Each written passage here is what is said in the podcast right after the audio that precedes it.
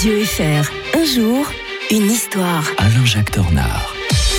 Mais bonjour Alain-Jacques Tornard. Bonjour Mike. Vous connaissez l'historien de Radio Fribourg, c'est un puissant fond, il sait absolument tout, mais saviez-vous qu'Alain-Jacques était aussi un grand romantique hein? Mais oui, c'est- aujourd'hui la fête des amoureux. Mais oui, c'est la Saint-Valentin. Et ce soir, j'emmène euh, Gilliane manger. Je dirai pas où parce qu'il faut pas faire placement de produit. Mais on va bien manger. Ah bah, bon appétit par avance. Mais av- avant de, avant d'aller manger, il faut gagner votre pain, mon bon Alain-Jacques. D'où, d'où vient cette charmante fête de la Saint-Valentin Alors dites-nous Oh, tout. Oui, oui, le pauvre Valentin. Je me demande pourquoi d'ailleurs ça, ça fête euh, et qu'on l'associe aux amoureux parce que finalement c'est un martyr obscur Comme beaucoup de saints. du hein. 3e siècle, qui était évêque euh, de Terni en Italie, euh, et puis qui avait été euh, sollicité pour guérir le fils d'un philosophe romain qui s'appelait Craton.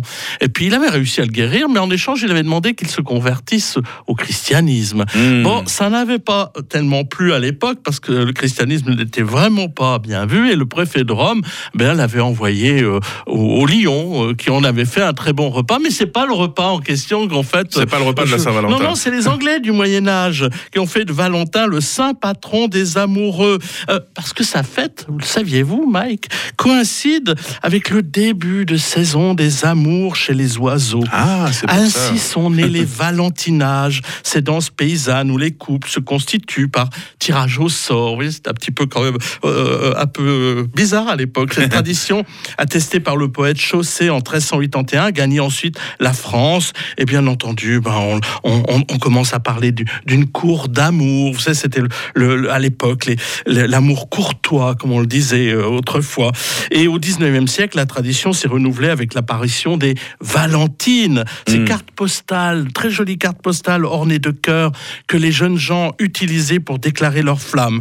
Euh, bon, euh, l'Église catholique a quand même attendu 1496 pour faire de Saint-Valentin le patron des amoureux, tout en condamnant, bien entendu, les valentinages. Hmm. Bon, euh, elle profite à l'heure actuelle de, ces, de la Saint-Valentin euh, pour faire des réunions festives et spirituelles euh, destinées à réfléchir sur le sens de l'amour conjugal. Mais je vous rappelle aussi quand même que c'était aussi à cette époque, au, au temps des Romains, la fête des Lupercales. Ah ouais. Et là, là, on savait aussi s'amuser. Quelle époque, hein, quelle époque. Et Toute quelle- une époque. Et quelle fête, la Saint-Valentin, la fête des amoureux. Bah, je vous la souhaite très belle euh, avec, euh, avec Gilliane. euh, Oui, puis bonne fête à tous les amoureux et amoureuses.